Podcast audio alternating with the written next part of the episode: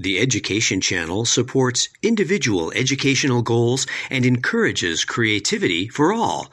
Visit uctv.tv slash education. Well, welcome everyone. My name is Robert Castro. I'm a professor in theater and dance department, and I'm the current director of the Chicanx Latinx Studies minor program here at UC San Diego. Uh, really thrilled uh, for our conversation today. It's part two of our Platica series, focusing on our CLS uh, faculty that are in the STEM field here on campus and in celebration of Latinx Heritage Month. Yesterday, we had an incredible conversation with Professors Rommie Amaro, from uh, Professor of Chemistry and Biochemistry. Uh, Alex Frañó, Assistant Professor of Physics, and also Gilberto Mosqueda, Professor of Structural Engineering. Uh, I highly encourage you to see that episode as well. But today we actually have three other wonderful, extraordinary colleagues, guests, new friends uh, from the STEM faculty. Uh, we have Javier Duarte from Professor in Physics. We have Olivia Graeve, the extraordinaire, uh, from the uh, Professor of Mechanical and Aerospace Engineering, and Julio Barreiro from also from the Department of Physics. So really thrilled to have an informal, intimate conversation with them today. I'll be um, introducing them, giving their bio, and spending a few minutes with each of them, uh, asking them, uh, you know, their journey, their story, how they came to UCSD, how they became part of the excitement of the STEM field, and then maybe talk about their research, and we'll kind of jump in from there. Um, a couple announcements and thank yous I want to begin with. I want to thank Frank Silva, the Associate uh, Vice Chancellor of EDI here on campus, uh, for his support and efforts in uh, making this filming happen for UC TV, UC San Diego TV, but also uh, for the uh, platform Mi Universidad on campus, which is part of the extension, UC ex- UCSD extension here, uh, part of kind of partnership with the community. So I'm really thrilled that that will be part of that platform.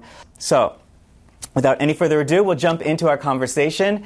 Uh, and I'm just going to kind of just go down the line here. And I'll just begin with um, Javier. So I don't know Javier. We only have been e, e, we know each other during E versions or E introductions. So we're meeting in person. So I'm really thrilled to, to meet you and get to know you more, Javier. So uh, your bio is uh, Javier is an assistant professor of physics at the University of California, San Diego, and a member of the CMS Collaboration and the CERN Large Hadron Collider, uh, Collider Collider, yes? Yeah.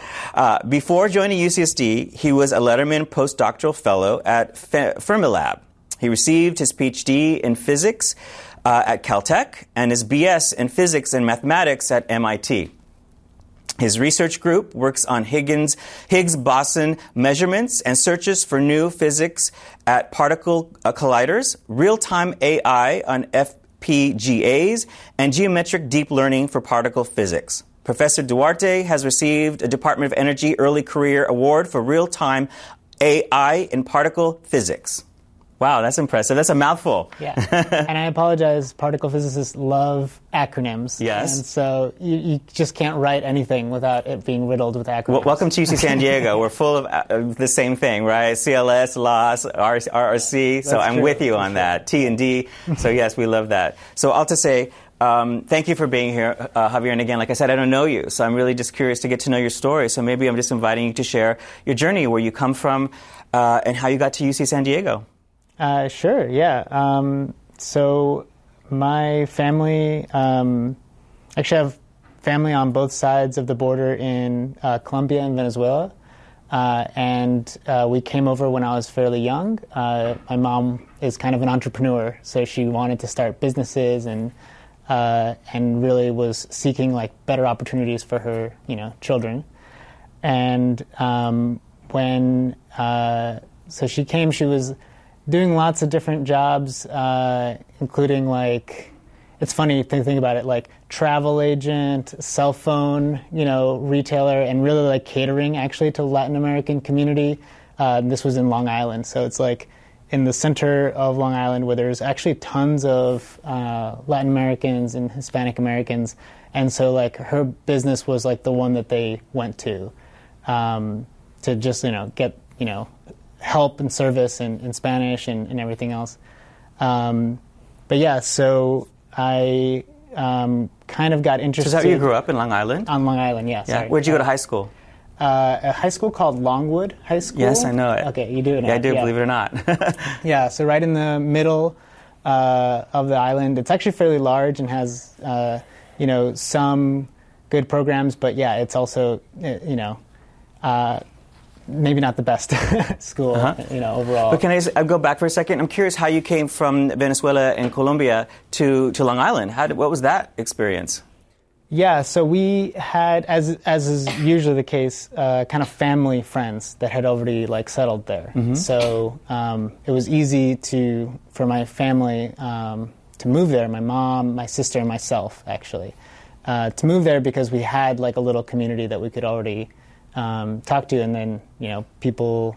Um, and my mom actually started a business with one of uh, um, the people, the family friends. So um, that was really the, the connection. And also, there's a very large like Colombian American community uh, in like Queens. Mm, that's um, true. Yeah. Fantastic. And so then, so then you, how did you get into science? Is that something that happened when you were in high school? Like, how, what draw you, what excites you about about it in that regard? Yeah, I, I think so. I think in, in uh, high school, I remember reading uh, sort of these popular science books uh, like Brian Greene's The Elegant Universe and maybe some of Richard Feynman's stories about his life that also like interject things about particle physics and, and the kind of physics he did. Uh, and just getting excited about that as, as a possibility of, oh wow, people can do this and like get paid to, to think about these like uh, really deep, like fundamental questions about the universe or about how things are made, uh, what what things are made up of, um, and that was exciting. I think the other thing I was really interested in as a at a young age was like computers. Um, we always had like some kind of computer in the house, especially given my my mom's business was like either travel agency or later now she does like taxes. There's like always some kind of like, uh, and I remember being like, I mean, back then it was like super slow and everything, and things would break, but it was a lot lower level, so you could actually like, you know, play around on the command line and stuff. So I think that was also one thing that piqued my interest in terms of uh, computing, which actually turns out to be a big part of my my job these days.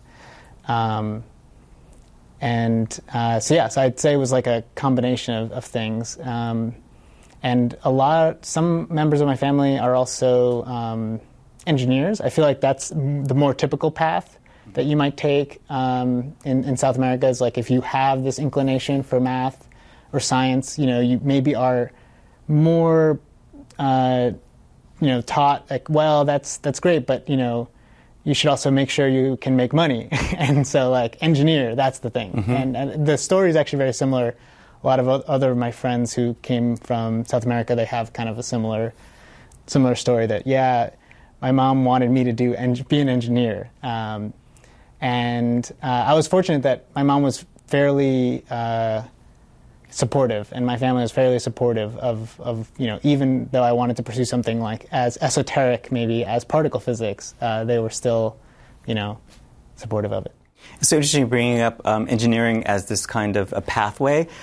Because yesterday in our conversation, a couple of the guests also um, mentioned uh, they started engineering as well before they got into physics or um, um, uh, chemistry. And it was interesting because they were talking about it as the pathway to kind of having a, a really kind of modest and a kind of um, substantial, um, you know, kind of way of living, right? It was, they were, they were, that was something that they could do versus something a little bit more uh, challenging in terms of making a living and having a kind of quality of life. That was something very important to them and their family to make sure that they have that uh, in place for them.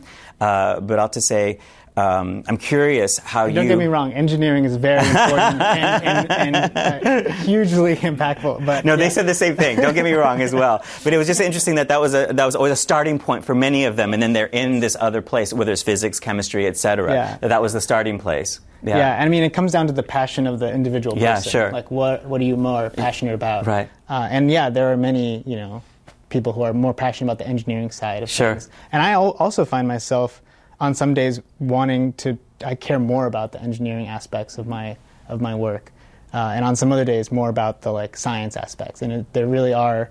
You, you can't have one without the other. Sure. Yeah. And so then, Javier, you continue your undergraduate education going to MIT. I mean, that's pretty impressive and really extraordinary.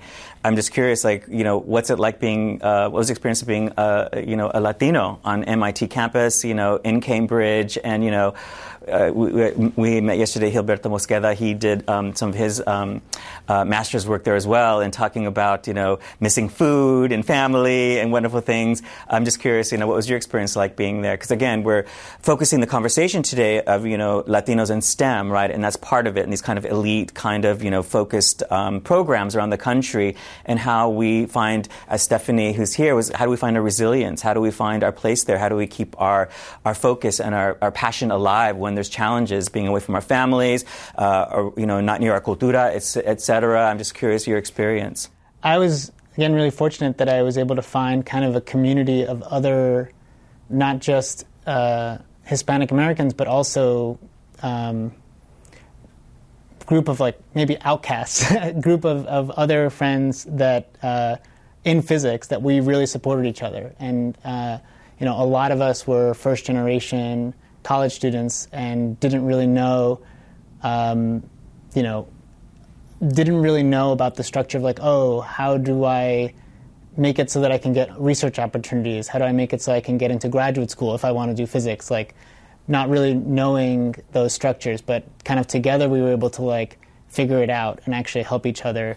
I remember, um, yeah, and so I, I had a, a, few friends that were, um, you know, we would like send each other opportunity, research opportunities like, oh, we should all apply to this. And then we would like read each other's statements and like give feedback on each other's. Uh, so like peer like support. Yeah, it was a lot of peer support, um, and that was really important because yeah, I, I didn't really know what um, what to expect or how to navigate like higher education, um, and so I think that it came from talking to other, yeah, talking to peers that, that really helped me understand.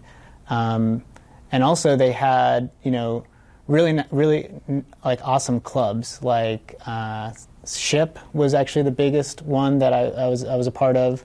Uh, that that did lots of things and, and yeah and brought food you know from from people's cultures and so uh, that was another way to like kind of connect back to home. Mm-hmm. And luckily, I wasn't too far from home. I mean, I was far enough, which sure. is it's good, but not too far. take I Metro could, North like, and get there. Yeah, it was the um, uh, or the the, great, the, uh, the bus. The, the oh, bus. oh my God, a, Peter Pan. A, what did you take? Exactly, exactly. Yeah, I know yeah, the line. It was one of the one yeah. of those um, buses. Usually, they go through Chinatown. But mm-hmm. yeah, yeah, yeah. Was, uh, mm-hmm. Those were those were the days. To Boston, to, from Chinatown to Chinatown. Yeah, exactly. I know the bus very well. Exactly. That's really awesome.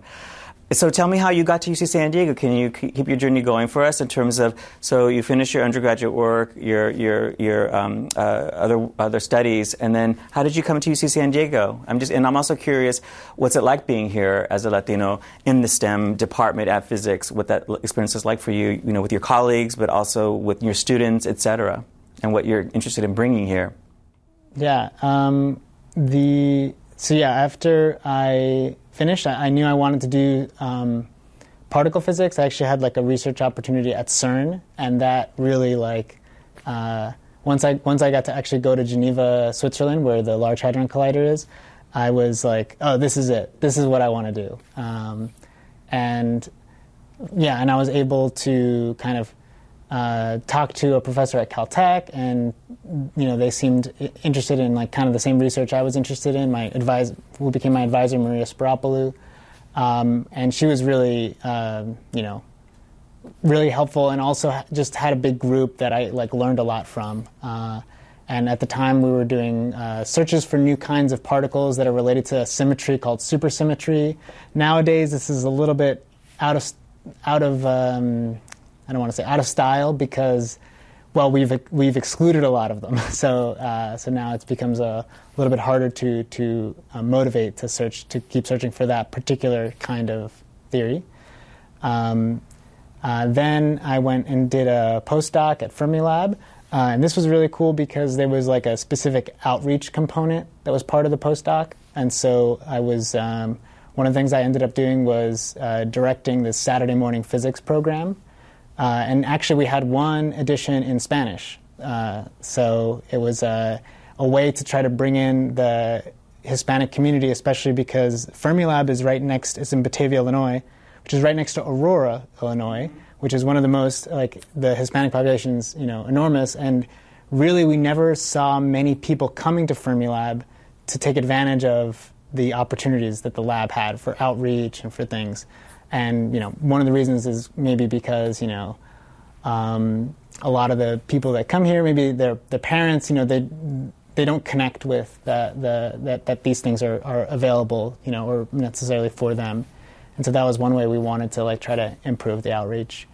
Um, and uh, so yeah, so then I uh, started at UCSD like three years ago, a little over three years ago, uh, and so far it's been really excellent. I think there's a lot of other faculty in the department that are really supportive, uh, and actually a lot, a lot, of other Hispanic faculty, uh, and it's been really nice actually getting to to meet everyone and to kind of work together on different projects. Um, so uh, one that kind of comes up uh, that we've done recently was like going to Barrio Logan and, and having doing the um, Science and Art Expo, uh, and that was really fun just to like go and just kind of uh, tell people about the kinds of stuff that's again happening in their backyard, happening at UCSD, and say like this this is these are the kinds of you know careers you can pursue.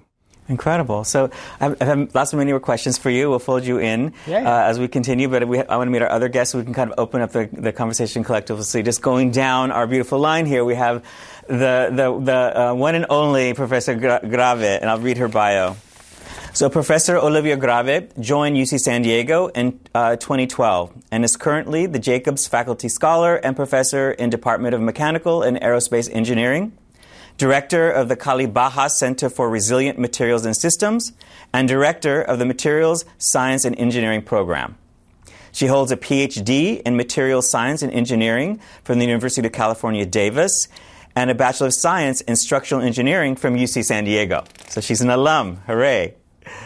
Her area of research focuses on the design and processing of new materials for extreme environments, including extremes of temperature, pressure, and radiation.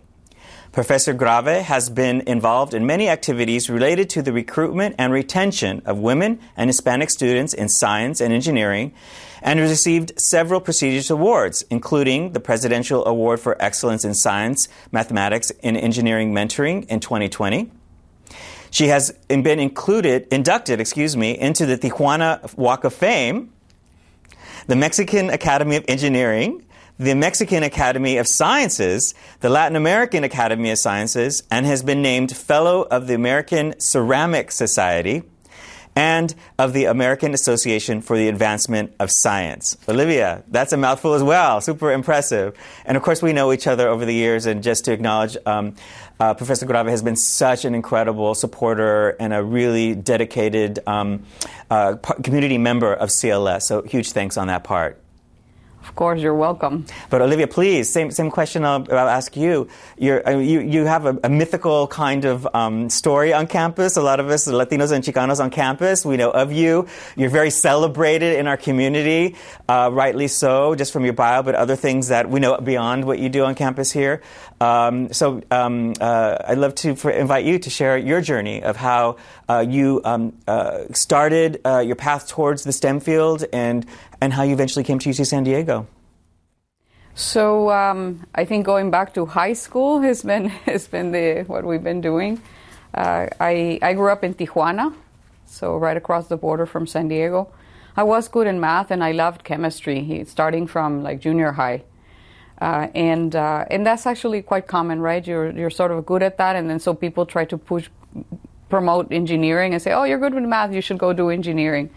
Um, but in the case, in my case, it ended up being engineering, in fact, structural engineering here at UCSD, because I um, I had experiences when I was in high school related to a lot of um, forced migration because of uh, difficulties in the south of Mexico. A lot of people were immigrating through Tijuana to come to the United States and many of them were not able to cross. And we're talking about most undocumented crossings, no?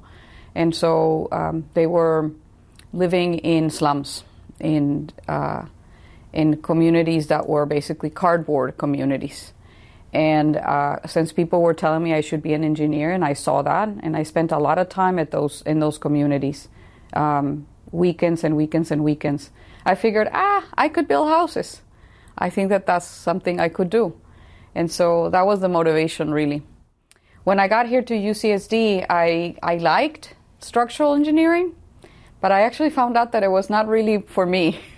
I in the end, it's like, no, I don't think I like building houses. Um, and uh, and I started doing undergraduate research in a material science laboratory uh, here with a professor that has uh, that has since passed. Uh, she passed away about three years ago. Uh, but uh, she was my mentor and eventually, obviously, my colleague because she was here when I got hired at UCSD. Can we name her? Because she Yeah, sounds Jo-. Joanna McKittrick.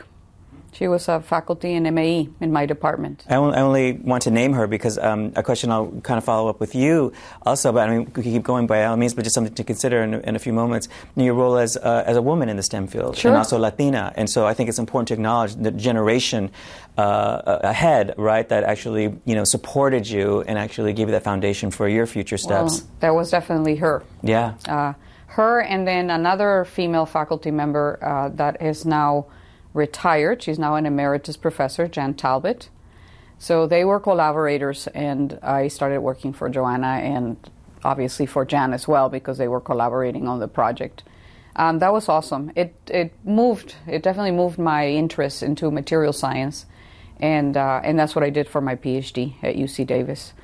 Um, it's um, it's interesting that my own experience at UC San Diego back then, which we're talking early '90s, uh, was extremely positive because I also found a community of support, which was also SHPE, the Society of Hispanic Professional Engineer, I w- Engineers. I was a member of SHPE here at UCSD back then, and uh, and that was like a little cocoon of protection against the microaggressions of the world. It was awesome.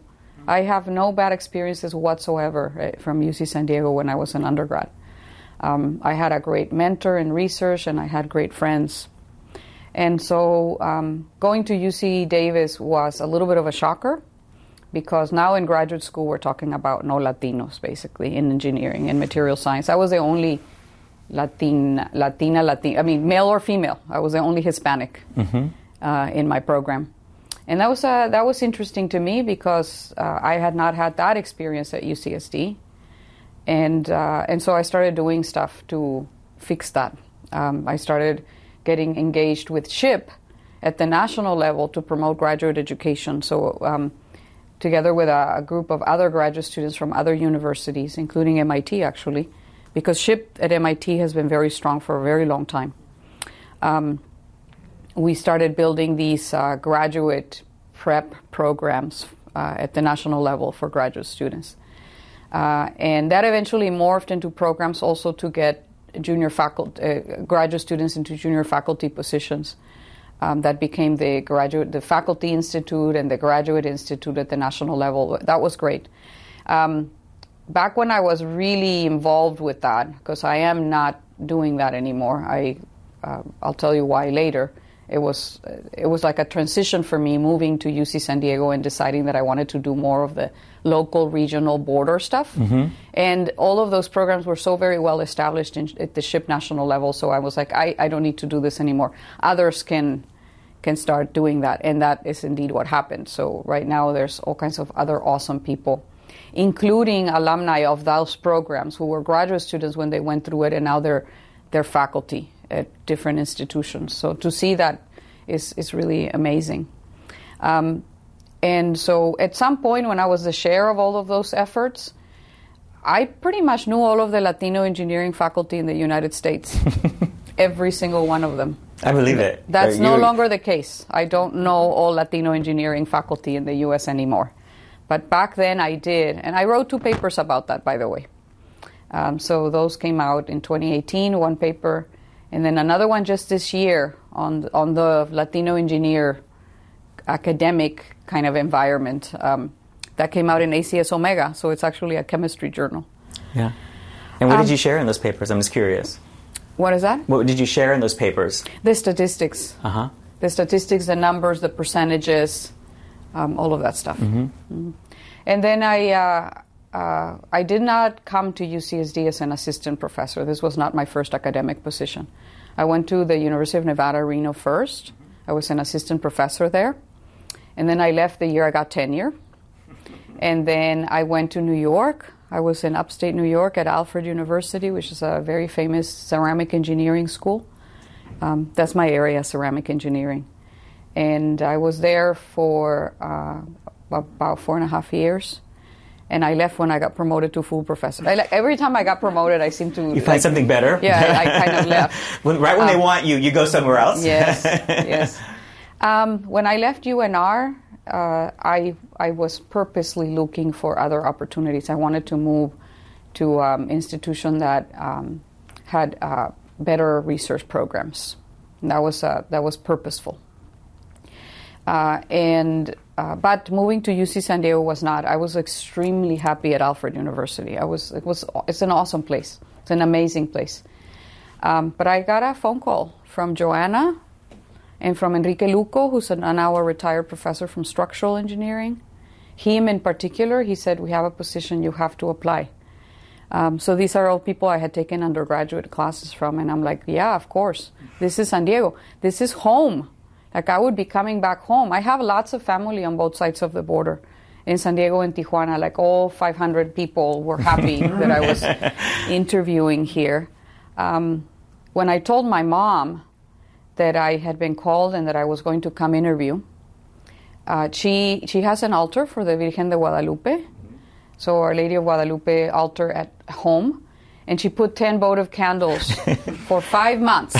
She had the votive Through the interview process. Yeah. through the whole process. And then to this day, she says that, you know, La Virgen answered her prayers. Wow. My response to that is, yeah, Ma. That's, that's why I got hired.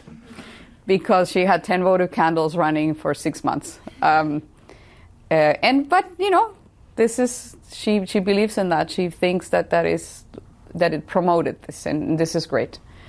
Um, I just acknowledge. I think that's such a beautiful story. Thank you for sharing that because it just reminds me of like how important the kind of sacred and the divine is in our world and our culture, right? And these kind of, you know, as I said, we're doing Day of the Dead in a, in, in a couple of weeks, but nonetheless, this kind of um, this kind of um, cosmic, however you want to frame it, you know, um, worldview. You know, the great David Carrasco, this wonderful um, professor um, uh, at the Divinity School in Harvard, talks about. He's a Mesoamerican scholar and he talks about um, our cosmovision as Latinos and as uh, ancient American holders of these wisdoms and worldviews that actually incorporate sciences. As we know, you know, the Mayans invented zero, right? And so we know these are part of our uh, of our worldview as Latinos and Chicanx people here in, on campus.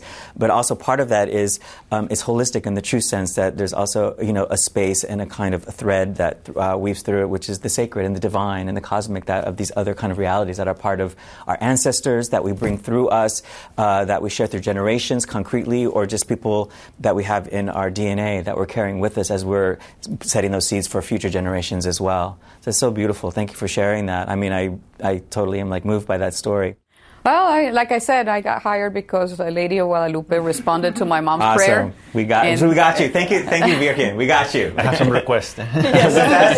Wait, what did you say? I have some requests. yes. Yeah. Yes, that's right. Just, you know, my mom, yes, she has a straight uh, line to to uh, Clearly. to this. Uh, Or at least she has a lot of votives. She has a lot of velas yes, for us to yes, hand out. that's right. little little veladoras that she runs. Um, so I came here ten years ago, uh, and I'm never leaving because this is home. Uh, this is the transition that I made from uh, from all my activities at the national level with SHPE, and um, and thinking more about the border and regional efforts.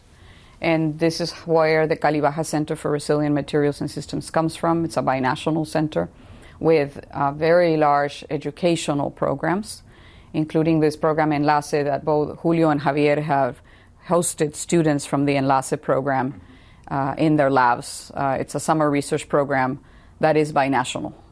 So this summer, I had 185 students in the program from the, from Mexico and from the U.S.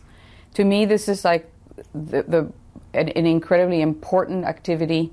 Um, aside from my research and all of these things that I value tremendously, uh, the the opening research opportunities for Latino students uh, from both sides of the border is, is very important. And on the U.S. side, it's not it's not just Latinos.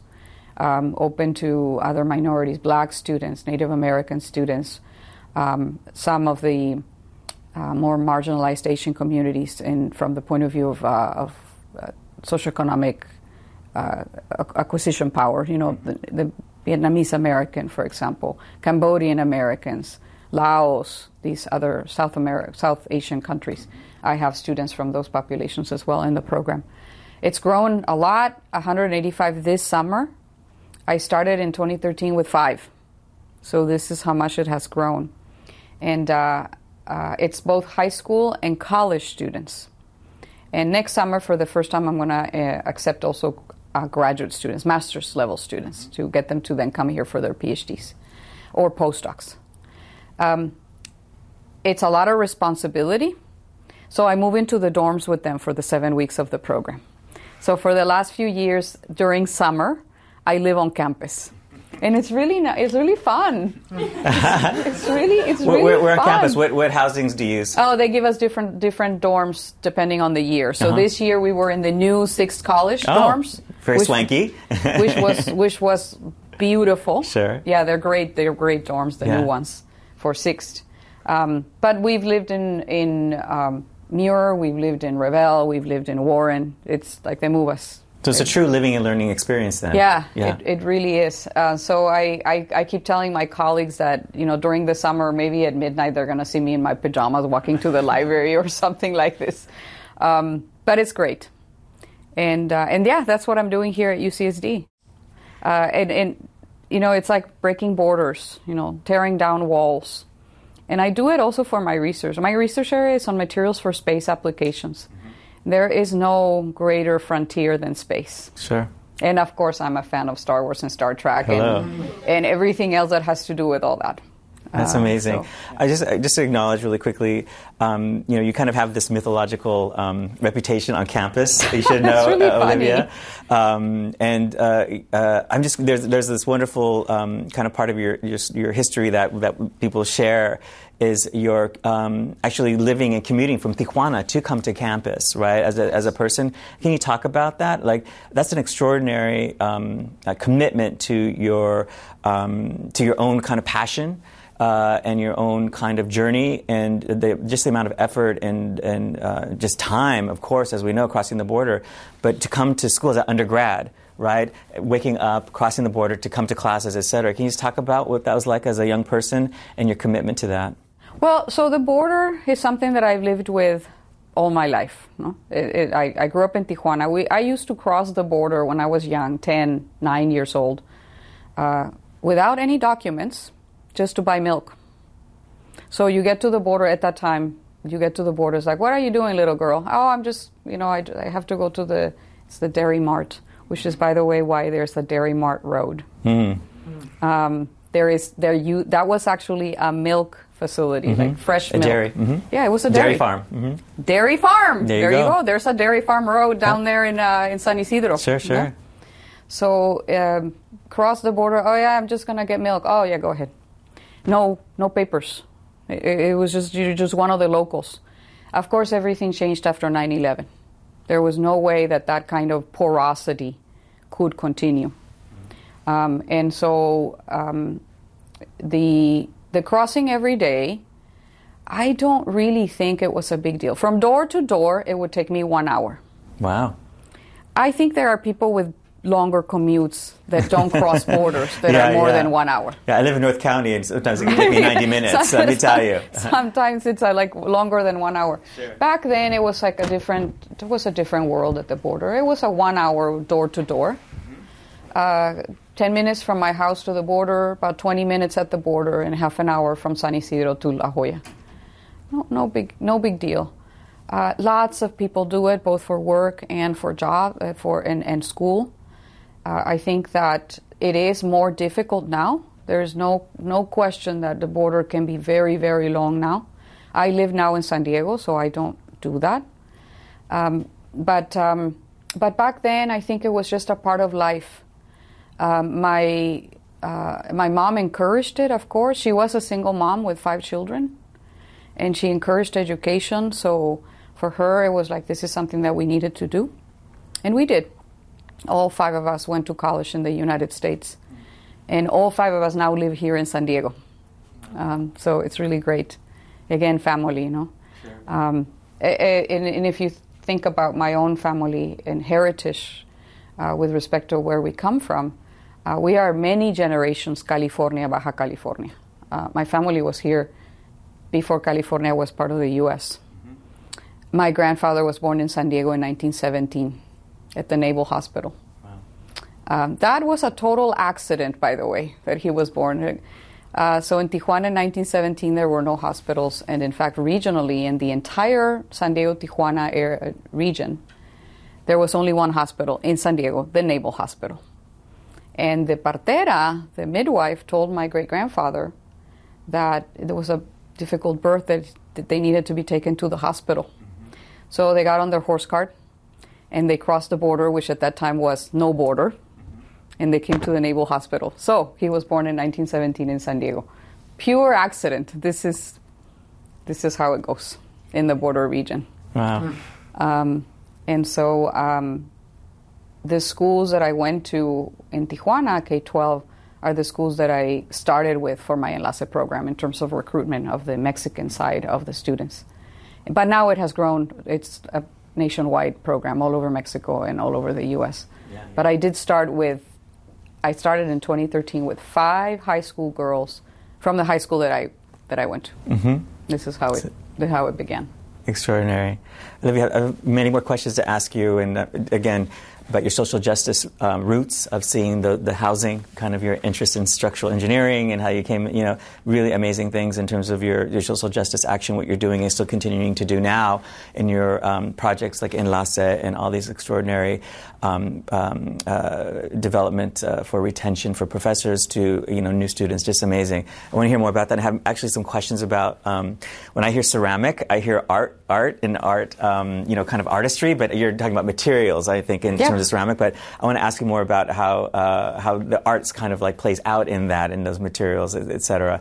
Um, so, but without further ado, I want to bring in uh, beautiful Julio. We need to find out him, who is this incredible person who has also, I should just say, is a, a wonderful um, new member of our CLS community. And since he joined last year, he's been a really wonderful, active voice in our conversations, along with Olivia. And I'm, I'm inviting uh, Javier also to become part of our CLS uh, affiliated faculty. Uh, but I really appreciate the over the year that we've gotten to know each other, Julio. Our wonderful conversations and the efforts that you're doing, and even planning this event. You were really critical in, in the success of all of the participants. So thank you so much for that. But I wanted to read and let people know who you are through your bio that you shared with us. A lot smaller than. What's that? a lot smaller than. Not at all. Not at all. It's incredible. Uh, so Julio Barreiro uh, is from Guerrero uh, and grew up uh, uh, Guerrero, Mexico. Uh, grew up in public housing project in Acapulco, Mexico. Inspired by a junior high teacher, he found his passion for science. Through hard work and focus, he found himself the recipient of scholarships that opened up a world of opportunity in physics. C E R N, CERN, you guys call it CERN, am I saying it correctly? Yeah. Fulbright, European Union, and Max Planck Society fellowships.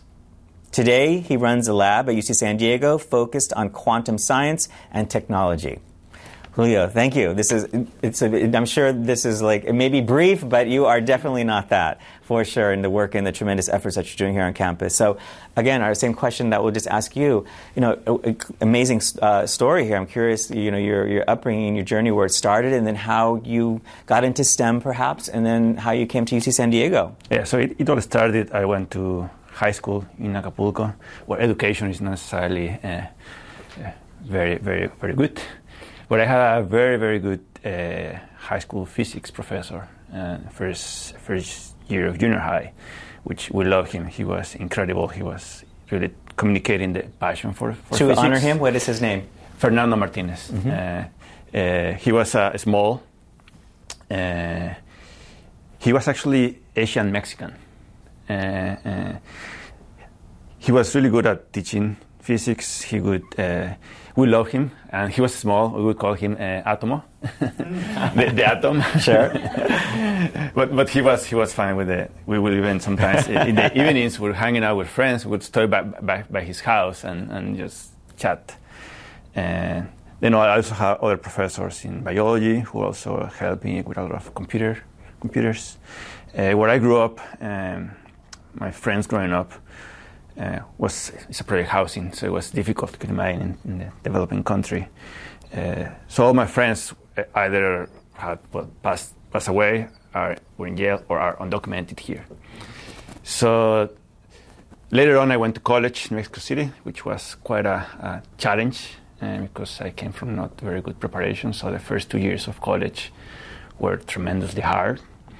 So when I teach here, I, I can relate to students who are, are struggling that they don't have opportunity to take physics in high school or so I understand perfectly how they have to put a lot more effort into uh, to improve their grades and, and uh, it's, it's really great to see how over the quarters they, they, they, they improve and they go up. And as I tell them keep going all that hard work eventually is gonna pay out because you're used to this hard work and you're gonna just take off.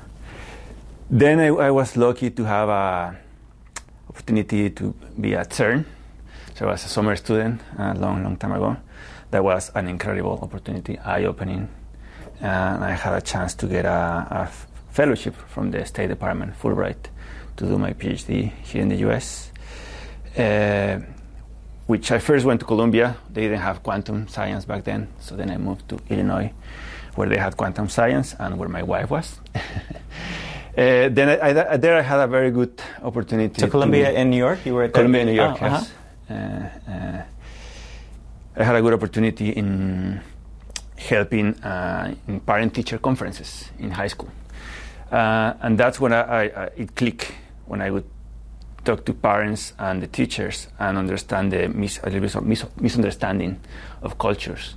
And for me, the parents, I mean, they look like my, my, my friends. So I would, because uh, my friends were also undocumented here.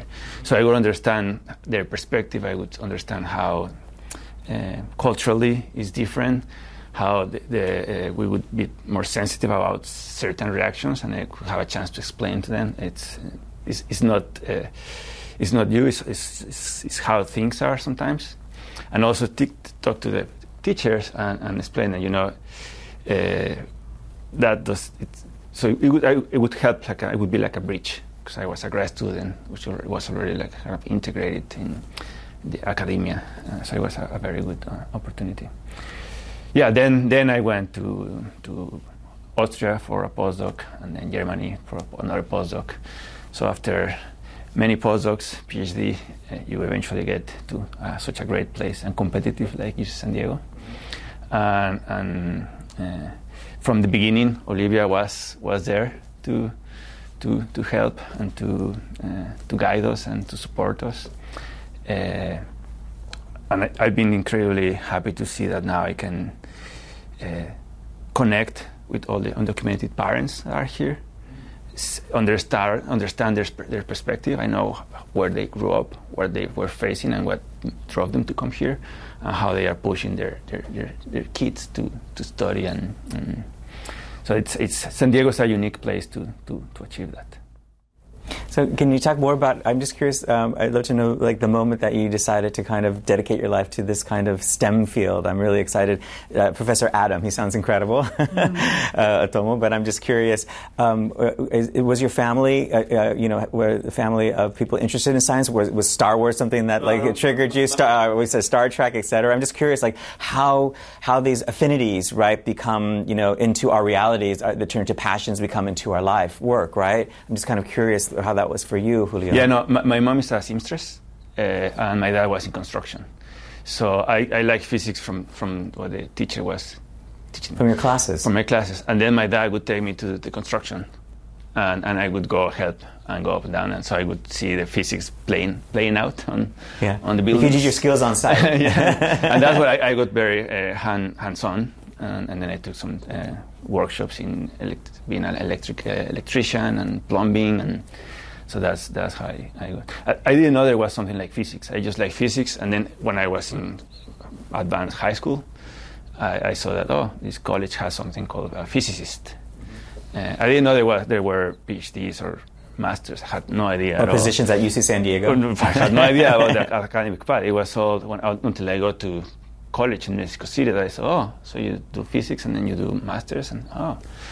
Uh, so yeah, it was it was more like uh, this professor and can, can I ask you about that journey? Because that's interesting. Because I, I, love your kind of really your kind of humble uh, beginnings you're sharing as going with public housing and very modest uh, family beginnings, but then going to you know the, the, capital, right? Going to Mexico City to UNAM. Is that where you went, or yes, where did you go? Yeah. And so, like, what was even that like? I mean, because many of us in the states, right, grew up, you know, certain places around the country, and we go to these really wonderful schools, MIT, Columbia, et cetera, and it, even that's a challenge, right? So I'm just curious within your own the own country of Mexico, how what was that experience going from uh, Uh, sur- Surf City, right? tourist, tourist Central, you could argue, right? Because I, I asked you before, do you surf? No, so I started surfing, but I'm not good at it. so I don't say I surf. I right, say so, I, I, right, perfect. jump on the perfect. so, but coming from from uh, from Acapulco and then going to uh, you know a really you know rigorous uh, you know university in a, in a program that is you know um, you know uh, really challenging. I imagine coming from uh, a high school like many of us that are not preparing us for college, as you mentioned. That was my experience as well. You know, it just thrown to the wolves, right? And so I'm really um, really um, so moved by your support of your current students, but that was me all those years ago when I was undergrad as well. And so imagine that was comparable to your experience going to UNAM as well. And maybe you can talk about that a little bit. What yeah, so like? when I went to UNAM, I was very lucky to have uh, professors who would actually uh, support me. So at UNAM, I had a chance to, uh, they saw I was working hard and I would pick up on the classes. Then they would uh, hire me as an instruction assistant. Uh, uh, so that was some a safety net that I would have as a support, economic support to, to continue studies. And of, course, at some point, even the teachers, uh, one teacher had to loan me some money to, to, to, to because I had no money to, to, to pay rent or eat. Mm-hmm. Uh, so it was really the, the professors who were uh, uh, supporting me, helping me. So when I, with my students, I, I feel like now is my, my time to, to do the same.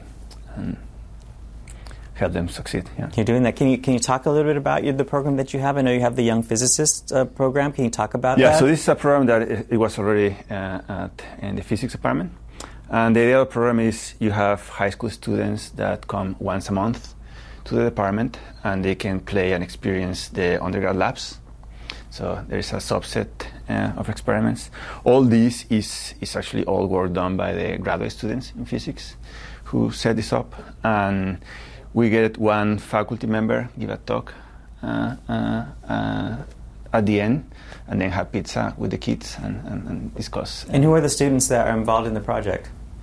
Who are the students that come to, to the young people? So, traditionally, well, so far, it's been uh, from high schools nearby.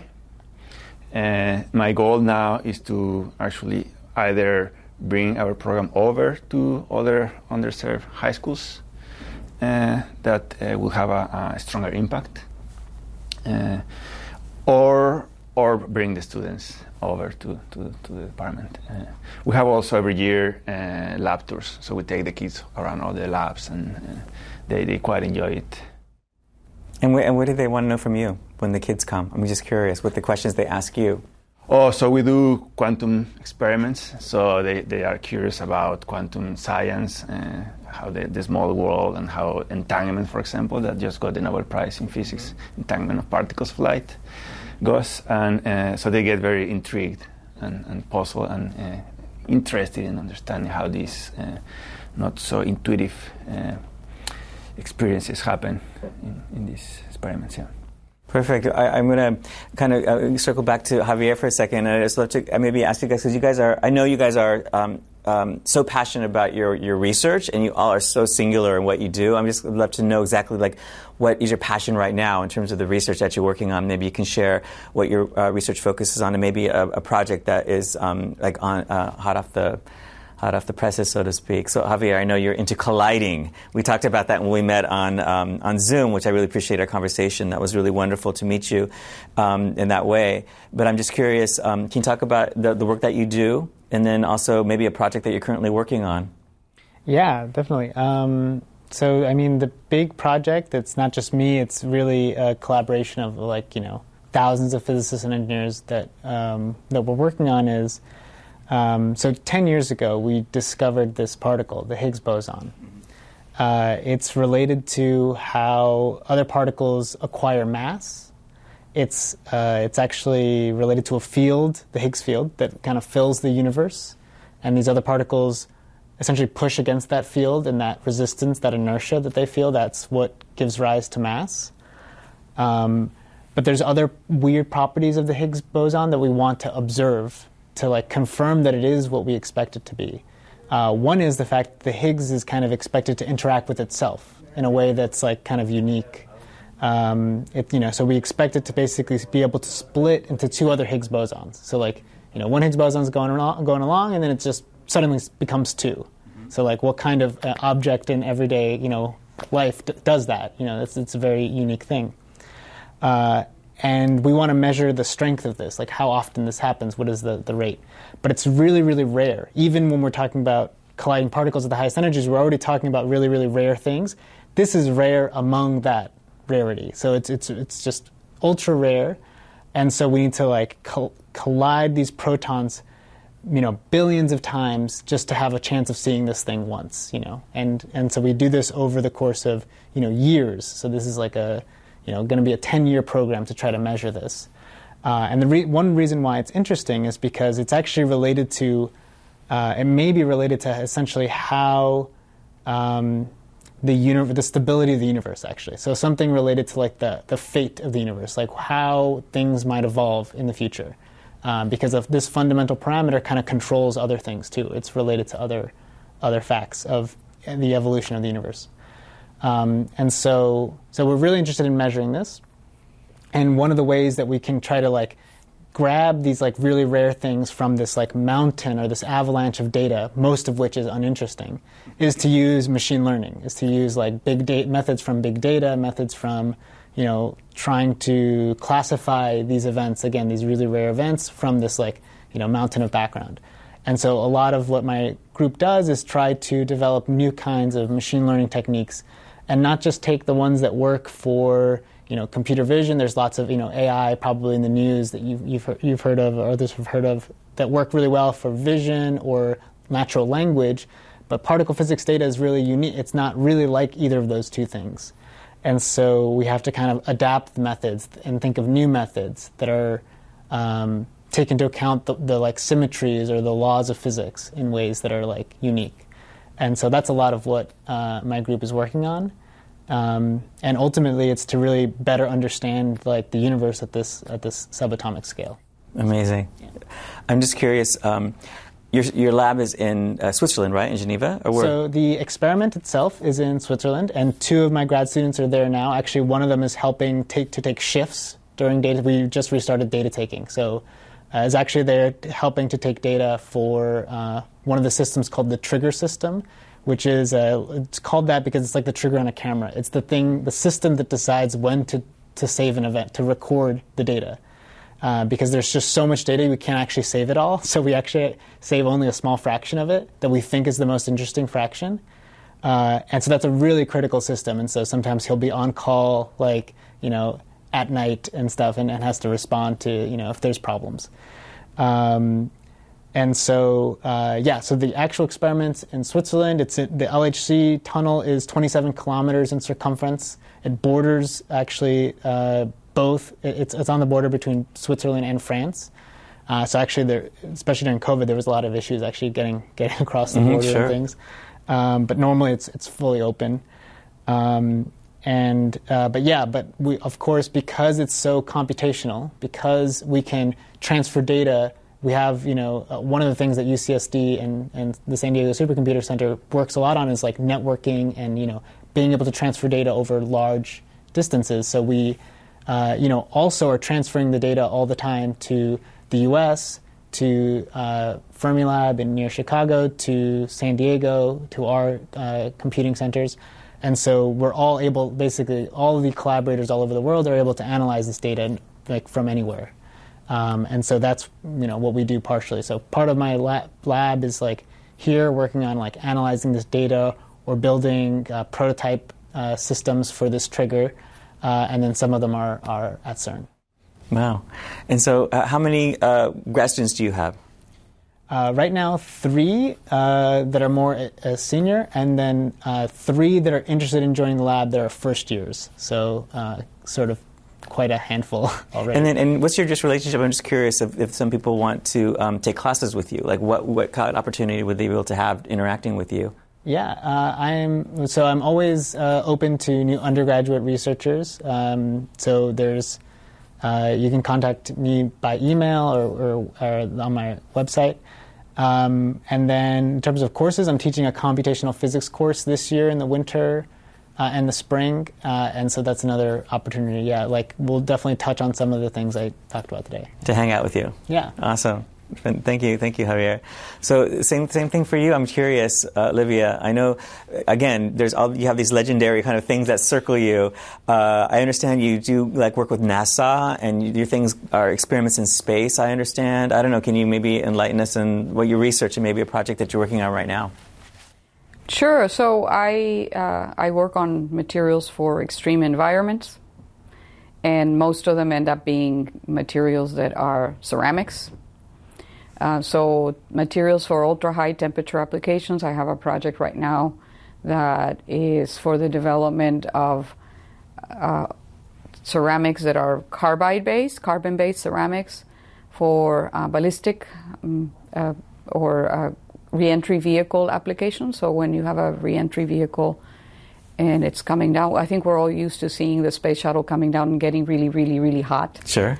So if you um, if you think about the, the, new coatings or protection systems, that's one thing that, that we're doing, working on those kinds of materials. Uh, I also work a lot with sensors, like detector materials, scintillator materials, as they're known, for uh, radiation. So radiation environments, which are also obviously space. So radiation in Mars is much stronger than you know, Mars, the Moon uh, there is no protective atmosphere. Like we really have to appreciate our atmosphere. By the way, it's a good thing to have. Um, it's, it's, so we are protected. Our ionosphere protects us from a lot of the space radiation, um, but uh, you have to think about those kinds of radiations environments in uh, Mars or the Moon. If we eventually are going to be living on Mars, for example, the which will happen eventually, uh, then you have to protect against radiation. So detectors of neutrons, neutron detector materials. I have a big project on neutron detectors now, and uh, gamma gamma ray detectors as well, which are uh, difficult to make because gamma rays are very energetic. So it's they would rather just destroy wherever they go instead of being detected and somehow um, counted, right? The whole counting process of, of radiation. Yeah, that's that's some of the stuff that, that we're doing in my lab. Can, can I just follow up on, on what I was asking before? Because when I was reading your bio and I was preparing for this, and I saw the word ceramic in there, and my, mm-hmm. my world went to like the arts and crafts, kind of that. So and I love, where, where I love part. ceramic art. Yeah. Um, I have a, I, I enjoy collecting plates, ceramic plates of, you know, very artistic.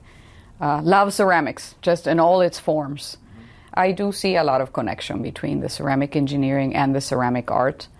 Mm-hmm. Um, and so this summer, for example, I organized a, a, a webinar series that was uh, two speakers every session, one an, a scientist and one an artist. And they were talking about things that wow. they had in common. It was really great. Yeah, yeah, yeah. It was a really great seminar series. Because, by the way, this year is the International Year of Glass by of the United Nations International Year of Glass. Uh, and so uh, a lot of this connectivity between the, the, science and the art. The the artists rely a lot on the on the engineers, on the ceramic engineers, in the development of new compositions for art pieces and glazes. It's all very chemistry, by the way, yeah. extremely chemistry. Uh, and I um, I kind of consider myself not so much an engineer anymore, although I love being an engineer, um, but more like an applied chemist at this point in time. Because a lot of what we do is the periodic table and thinking about the materials in the the elements of the periodic table and how to mix them together into new compositions. For obviously for technology, but also for art for artistry. Um, love the periodic table. I loved it since I was in uh, seventh grade. Uh, and it's a beautiful thing, by the way. It's like it defines everything that the universe is made of in this compact little thing. Everyone should have one. Everyone should have one. should get one, and you should put it. Actually, I, sh- I tell students, you should buy one and put it in front of your bed, the wall in front of your bed. So when you wake up in the morning, that's like the first thing you should see, the periodic table, and then you can say, "Wow, that's the universe." The, the DNA of who we are. yes, Yeah, yeah. this That's is what the universe is made of. And everything kind of funnels through that yes. and builds on that. Yes, of really course, beautiful. bosons and fermions and all of these other things also, but those are like even smaller stuff. The periodic table is like the actual stable things that the universe is made out of. Sure. That's really that's really beautiful. I love that. It's like a, like the ingredients of who we are Yeah, right there, and then how do we kind of create a co-laboratory or an experience for our lives, picking and choosing and just Yes. having them, Picking and to choosing. create an experience for who we want to be and how we want to experience our world. Yes, picking and choosing. You know, what's very interesting about Mars is that there's really uh, uh, very little carbon on the soil in Mars, which, of course, is mostly what our soil on our planet, you know, our crust is made mostly out of carbon, which is why plants are made out of carbon, we are made out of carbon. Everything is based, it's carbon based. Life is carbon based on, on our planet. Um, in Mars, uh, the soil is not carbon based, it's silicon based. Uh, and so uh, one has to think about what are we going to do if we want to grow crops in Mars, for example. You can't, you can't just grab a seed and put it on the soil. It won't grow. There's no carbon. So what is it that you need to do? Those are the kinds of things that I also think about in my research. The elements of the periodic table, and then thinking about Mars and Mars colonization in general, and, and how are you even going to grow crops in a place like Mars where the soil doesn't have carbon? You can grow chips, though. You can grow Chips, Yes, electronic chips, You out can, of you silicon. Can, you can Silicon exactly. chips. you can you can grow uh, semiconductors. Semiconductors. yes, um, exactly right. It is silicon based, uh, so it's all silicate silicate uh, dirt. Uh, and so how do you, how do you do that? Turns out that in Mars there's a lot of carbon dioxide. So if you can like, grab it from the thin atmosphere and then break it apart, then you can produce carbon yeah. for Let's practice here. this year. Yes. You can reorganize it. Yeah, Mm-hmm. incredible, amazing, Olivia. Julio, how about uh, your your current work uh, project and the research going- that you're doing? Going from the extremely high temperatures, Yes. we go to extremely low temperatures. Okay. From extremely small to a little bit bigger. So I, I and, it's, and all the periodic table, I only have one one atom in particular. So only I, one I- of the squ- only one of the boxes. only one of the boxes. so I wake up and only look at this strontium. Strontium.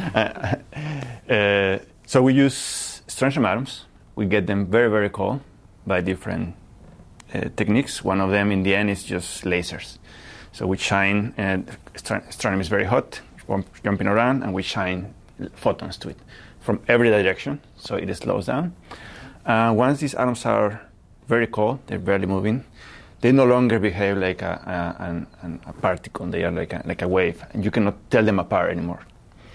Uh, so they, are, they become like a laser, similar to a laser.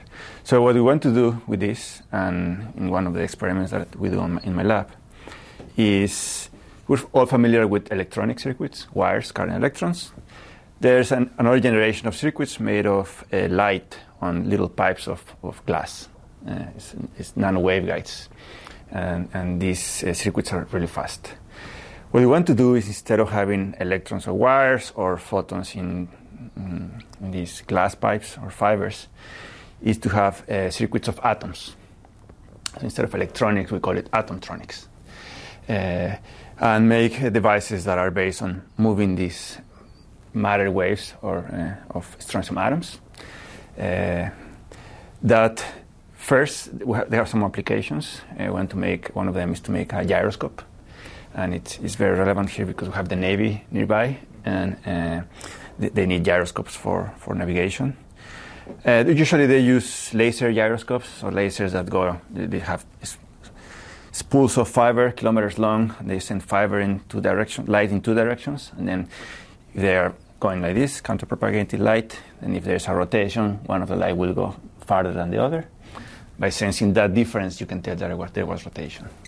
So we want to do the same, but with matter waves of strontium atoms in a small chip. And the sensitivity to rotation of these matter waves of atoms is 10 times to the 10 times what you get with light.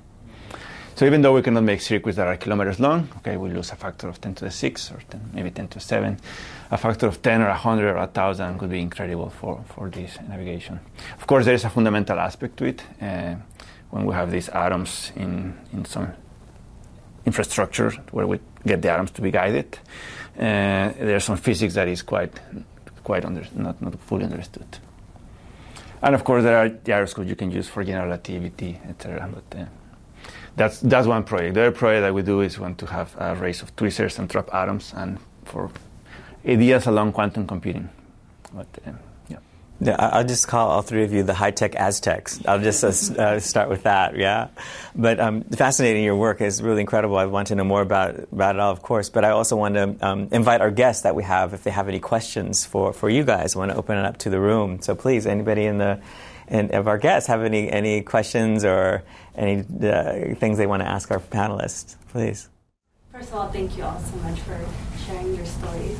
Um, I wonder how you have time to run research labs that do really great science and engineering projects, and then also have the time to do like EDI and outreach work, and the same time of day that other people do, and then only do research.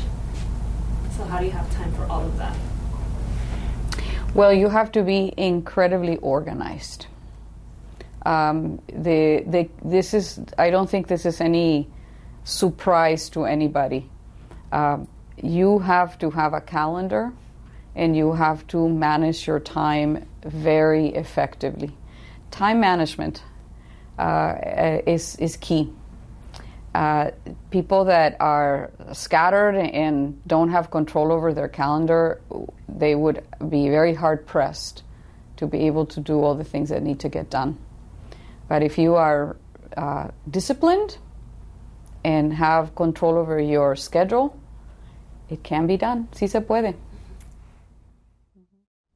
I will say, just in terms of, of that and my experience with Olivia, she is great about, uh, I have these days to meet, I have this time to Zoom, I have that. She is very organized, and I really appreciate that. That is part of it. I will just say from yesterday, Stephanie, you were here, and it was so powerful to hear the other panelists talking about um, not only how they do their work, but also um, for what you asked them, how they take care of themselves, for the time for themselves, right? Not just for the work or this wonderful EDI work that they, a lot of them do, but also um, where's like the me time in that, right? Whether it's family or whether it's um, for Rommie, it was like you know she she does running uh, and just things that you know she talks about. She mentioned like you know actually put it in my calendar. I block out of time for me, and my grad students see that, and it's like that is that's de- dedicated for that. So it's about like what you're talking about, Olivia, I do, organizing I do, I do, the, I do the same. Yeah. If I want to go to see the next Avengers movie, which I do whenever it comes out, uh, I have to figure out when it's going to come out, and then I have to put it in my calendar. Yeah. And I do.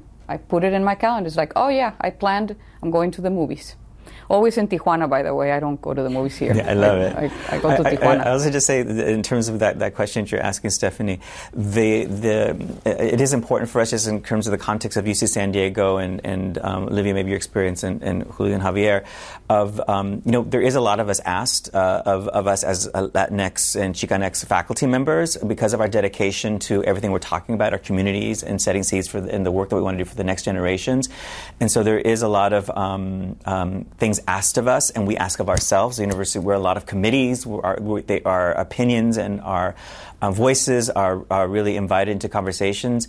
Um, and so uh, that is um, I would say a strain because it's wonderful to be part of those conversations and to have a place at the table, as they say, but it does take time. And so I think what you're asking is really important to, to um, know that we do have to have our own self care, as they say now, right? And to take care of uh, a space in our calendars to go see the Avengers movie or, um, to, I, you know, Javier, you're, you're uh, into running as well. Yes, I know that. And I know, um, I think Julio's working on his surfing, perhaps, right? I I'm know. a cyclist. I'm a cyclist. What's that? I'm a cyclist. The cyclist, exactly. There, that's right. You mentioned that to me. Uh, but I'll to say, um, you know, to, to make sure that there's things for you. And maybe just the, maybe we can talk about that. Maybe on a personal level, what is it that you, you do for fun? Uh, Javier, please. Yeah, besides running, um, actually, my wife and I and a couple friends are signed up for a marathon relay in the next year uh, that we did last year. It was a lot of fun. Um, also, we have two dogs. One is a rescued greyhound, and the other is um, a rescued super mutt. She's, uh-huh. uh, you know, a little bit of everything. Um, and uh, yeah, we just like to take them to, you know, dog parks or the dog beach. There's actually a dog surfing competition. I don't know if you, have seen that. okay, good. Yeah, surf, uh, uh, surfing is an equal opportunity sport. Yeah. Yes, I hear that. um, yeah, take them on hikes. Uh, you know the the parks, and that's that's like yeah, uh, really fun. Awesome. And, and, Olivia, besides uh, Avengers uh, uh, on your calendars, movies, uh, cinema, anything else that, that is like really special, like you know your me time, that is something that maybe we don't know about you, that is like something that you just are passionate about. I love cooking. Yeah. So mm-hmm. what's what's your dish? What's your specialty? I have this spe- um, quite unique um, kind of tomato stew that I make. That is uh, my own little special. My family loves it. They they keep wanting me to give them the recipe, but I'm not going to. You're being stingy. Uh, being stingy. A lot of research into it. Yes, there's a lot of research. I have figured out that the reason I like cooking is because it's like material science. Mm. You're like mixing things in certain amounts. It's your periodic table, except yes. with different ingredients. Yes, yeah. exactly. That's incredible. So uh, that that is, and I do. I have a lot of friends uh, in, on both sides of the border. So a lot of the going to dinner in Tijuana which the food is awesome um, with friends. That's really great. Didn't know that it just comes down to people ultimately in mm-hmm. relationships. Mm-hmm. Foundation of who we are, whether it's our family or whether it's colleagues or um, you know friends in the world, for sure. Yeah, yeah. Julio, how about you? Cycling. No, no. Well, I have a seven-year-old, so that's my that's my my, my hobby. My mm-hmm. that's, that's, that's where you want to spend your time. Uh, yeah, exactly. That's, that's what Absolutely. I want to spend my, my time, and it's, it's incredible to see how how they learn things on their own. you think you're going to teach them things? No. she was reading before I could teach. She was walking before I could show her. Uh, uh, uh, no, I do. I do cycling, so which I embed when I commute to campus. Like cycle so, so I know you live in Del Mar, so you commute. Uh, uh, I don't live in Del Mar, but close by. Oh, sorry. and, no, I don't surf, so I just cycle from there to here, um, and that's 20, 30 minutes, good uphill. Uh, so you save on parking here on campus then? Yeah. Good uh, for you. I cycle, I'm very competitive too, so I cycle with some of the champions here in town. There are some who are the best in the country. Uh, with the father of the Olympic uh, winner of uh, cyclists here in, in San Diego. Uh, yeah, it's. I, I, I started that when I was living in Illinois was in oh the cycling in, experience. Champaign Urbana. There's nothing around. Other cornfields, soyfields, cornfields, soyfields. Yeah, so yeah, yeah. Trying to get away, I guess. Amazing, fantastic. Um, I'll open up again. Any other questions in the room? Yeah. If, if not, uh, maybe we'll we'll end we'll maybe end our conversation. Oh, here, sorry, please. Uh, no, no worries. Um, I'm taking an intro to Chicanx and Latinx literature, and uh, one of the things we're focusing on right now is like um, influences, like big influences, uh, like in music and in, in writing, and like because we are like, uh, you know, like analyzing the lyrics and stuff. Which so I was wondering if you guys had like any like specific figures, not specifically in music or writing, that you like looked up to, that you like felt like inspired by or like connected to in your journeys. Yeah. Yeah, I, have. Um, there's a uh, Junot Díaz book, uh, The Brief Wondrous Life of Oscar Wao. That one, um, I think I read, must have read in college, must have come out when I was in college or something. He was actually a professor at MIT, so like, uh, but his class was always overbooked. Like you couldn't possibly take the cl- like the writing class with him. Um, but I, yeah, I really that story really resonated with me because it's like about um, you know a kid that comes uh, you know, from a Latin American country to the U.S. at a young age, and the difficulty of straddling two cultures, um, and maybe like not being enough of one culture and not being enough of the other culture, and so being stuck in the middle, um, which I think is just a really shared experience with a lot of um, kids that grow up, you know, f- uh, from from other other places. Um, and yeah, so and it's a really it's a really great book, and the the writing's obviously like excellent. So Yeah, it's a great book. I love it too. Awesome. Yeah, I was. I always loved um, realismo mágico, magic realism. Um, I grew up with it. Um, I don't think it's any surprise. I love Gabriel Garcia Marquez. Uh, I I have read his novels many times, and of course, uh, Cien Años de Soledad is a classic. Uh, the, the the the magic of it, I think, is is really awesome to me. I, I love and this is why I like uh, Avengers and Star Wars and Star Trek also because it's like science fiction, right?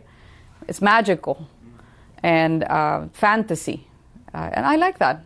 I, I like the the whole concept. So, um, realismo mágico is is definitely something that I like, and there are several authors. Gabriel Garcia Marquez is one of them that I really truly enjoy. Um, and on music, of course, we the music that becomes important to us is the one that we listen to when we're teenagers. Uh, then that becomes our music. And so for me, it was Miguel Bosé, uh, Mecano, Timbiriche, um, Luis Miguel, and Soda Stereo. That that was my that's my music. That's your jams. That's my jams. Woo, go That's my Olivia. music. Same What's your, what's your generation. playlist? Same generation. Same I love it. Mhm, That's our we need that playlist, Olivia. awesome. Julio. Yeah, uh, she was saying what I was going to say. Ah. Cien años de soledad, Garcia Marquez, and yeah, in music. uh, Realismo mágico yeah, is it's, also it's uh, all these characters that are yeah, it's magical. magical. Yeah. Yeah. But also formalistically, it's very exciting as well, right? It's inside it, but how it ends is like it's like uh, before your very fingers, it evaporates, right?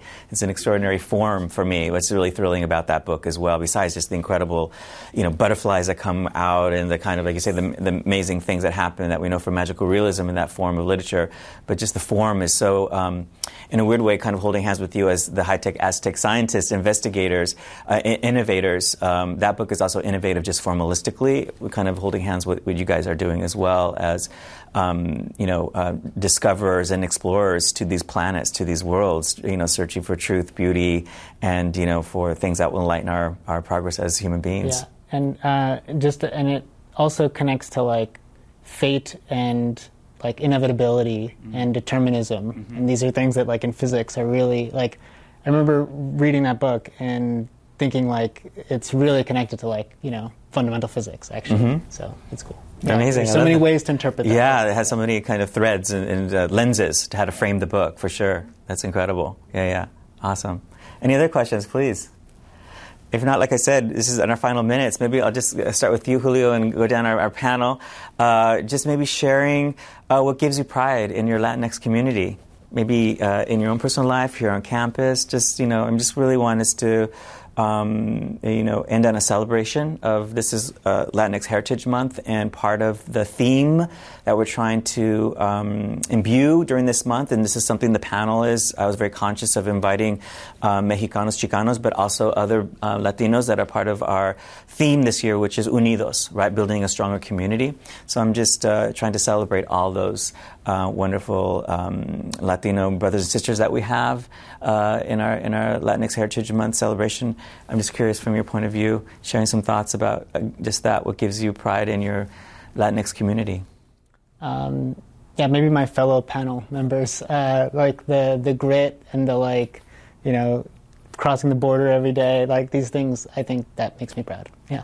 hmm Determination, Determination. resilience, as uh, Stephanie invited us to consider yesterday. Awesome, Olivia. I um, I don't know how to answer that question quite. Um, I am I am very proud of being a Latina that has managed to get into engineering, you know, at the high levels of academia, uh, and I am. I think that I um, I am proud of what I, of the of the heroes that I have encountered in the process of me doing that. Uh, some that I've never met that are examples to me, and some that I have and that have helped me. And the the the, the capacity to to say, you know, I am going to reach out and extend my hand and bring you up. uh, and I think that we do a good job of that. Um, some of my heroes are Cesar Chavez, you know, si se puede, um, and uh, uh, Eleanor Roosevelt. I think is amazing, so I take example from her. Awesome. Mm. She also was the one that, you know, re- reached out and pulled people from poverty and from and from discrimination. And she was amazing. So, take example from that. I love that you're um, going just beyond our own community and, and embracing uh, you know, I teach, uh, you know, uh, my teatro. Uh, I teach Chicano teatro and also teach uh, um, Chicano dramatic literature on campus. And on the first day of class, I always ask the quiz. You know, it's really hard. Question number one: your name, right? It's like you know, really simple in the end. But the big ticket item is, you know, what's your definition of Chicano? And what do we really realize at the end of the conversation is um, everyone has access to that worldview, to those philosophical thoughts, and to that those ideas of of actions and love in action. What you're talking about besides just your DNA, right? What side of the border you live on or what your community is. It's a radically inclusive um, um, gesture for everyone to participate in through that heroism and through that commitment to those values and putting them into concrete actions, what you're Yeah. just describing, for sure. I mean, this is why my Enlace program is there, is here. This is why I started this program because to me, it's like the the the connecting people and uh, getting them to interact from from both sides of the border. I, I, I say that you know the the most honest friendships is the ones that you make when you're 17 years old. And if you, they are based on the fact that you like each other. That's the only reason you're friends. yeah. Uh, and so I, I think that in the future, the future president of the U.S. and the future president of Mexico are going to be alum of the Enlace program, and they're going to be friends since they were 17 years old. That changes the world. I love it. It, it tears down walls. Awesome. More, more of that, Olivia. Thank you. Julio, how about Yeah, you? definitely. Uh, as you mentioned, unidos, being together, grit, have the effort to work, work together and help each other. In this uh, unidos si se puede and ayudándonos, it's, it's, it's key for and what it's really makes me proud of, of our uh, our community. Awesome. Well, I'm, I'm personally proud to know each of you and to spend this time with you and to um, build more relationships and more friendships and, and deeper, um, um, just collegial, but more than that, just to know each other as human beings. I'm really, really honored and super thrilled to get to know Julio. You've been so great in the past year. Olivia, such a dear friend. And Javier, I'm really excited to become um, part of your orbit, as they say. And um, I invite everyone to watch to, uh, yesterday's conversation as well that we had. And I know you guys all know them as well, those three that we had yesterday. So it's just been a real privilege these um, past couple days to just spend time with you and to be part of your journey and to actually share that uh, in my role uh, with CLS uh, with our audience members. And um, look forward to more. Thank you so much, everyone. Thank you. Awesome.